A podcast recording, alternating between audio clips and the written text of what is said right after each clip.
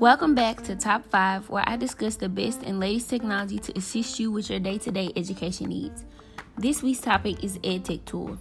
The tools I will be covering range from assessment tools to organization, including teaching integration for each. In this episode, we will discuss two assessment tools that can be used in various ways in the classroom. We will begin with the all-time favorite, Kahoot.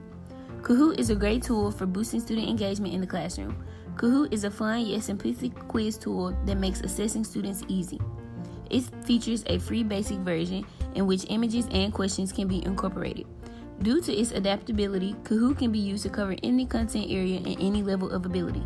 It can feature sensory tools for each type of learner and even has assessment results and overall review so that you can assess your students' level of ability. Who doesn't love an all-in-one service? Kahoot definitely has it all. Yay! Next up, we have Quizizz.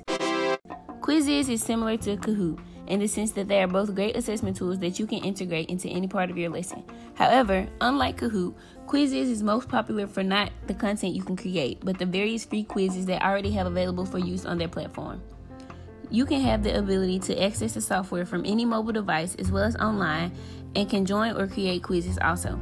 Mobile assessment platforms are a great way to gauge prior understanding, as well as review prior information or wrap up lessons. You can ensure students are participating with mobile counters and adjust timings to gauge both their speed and retention.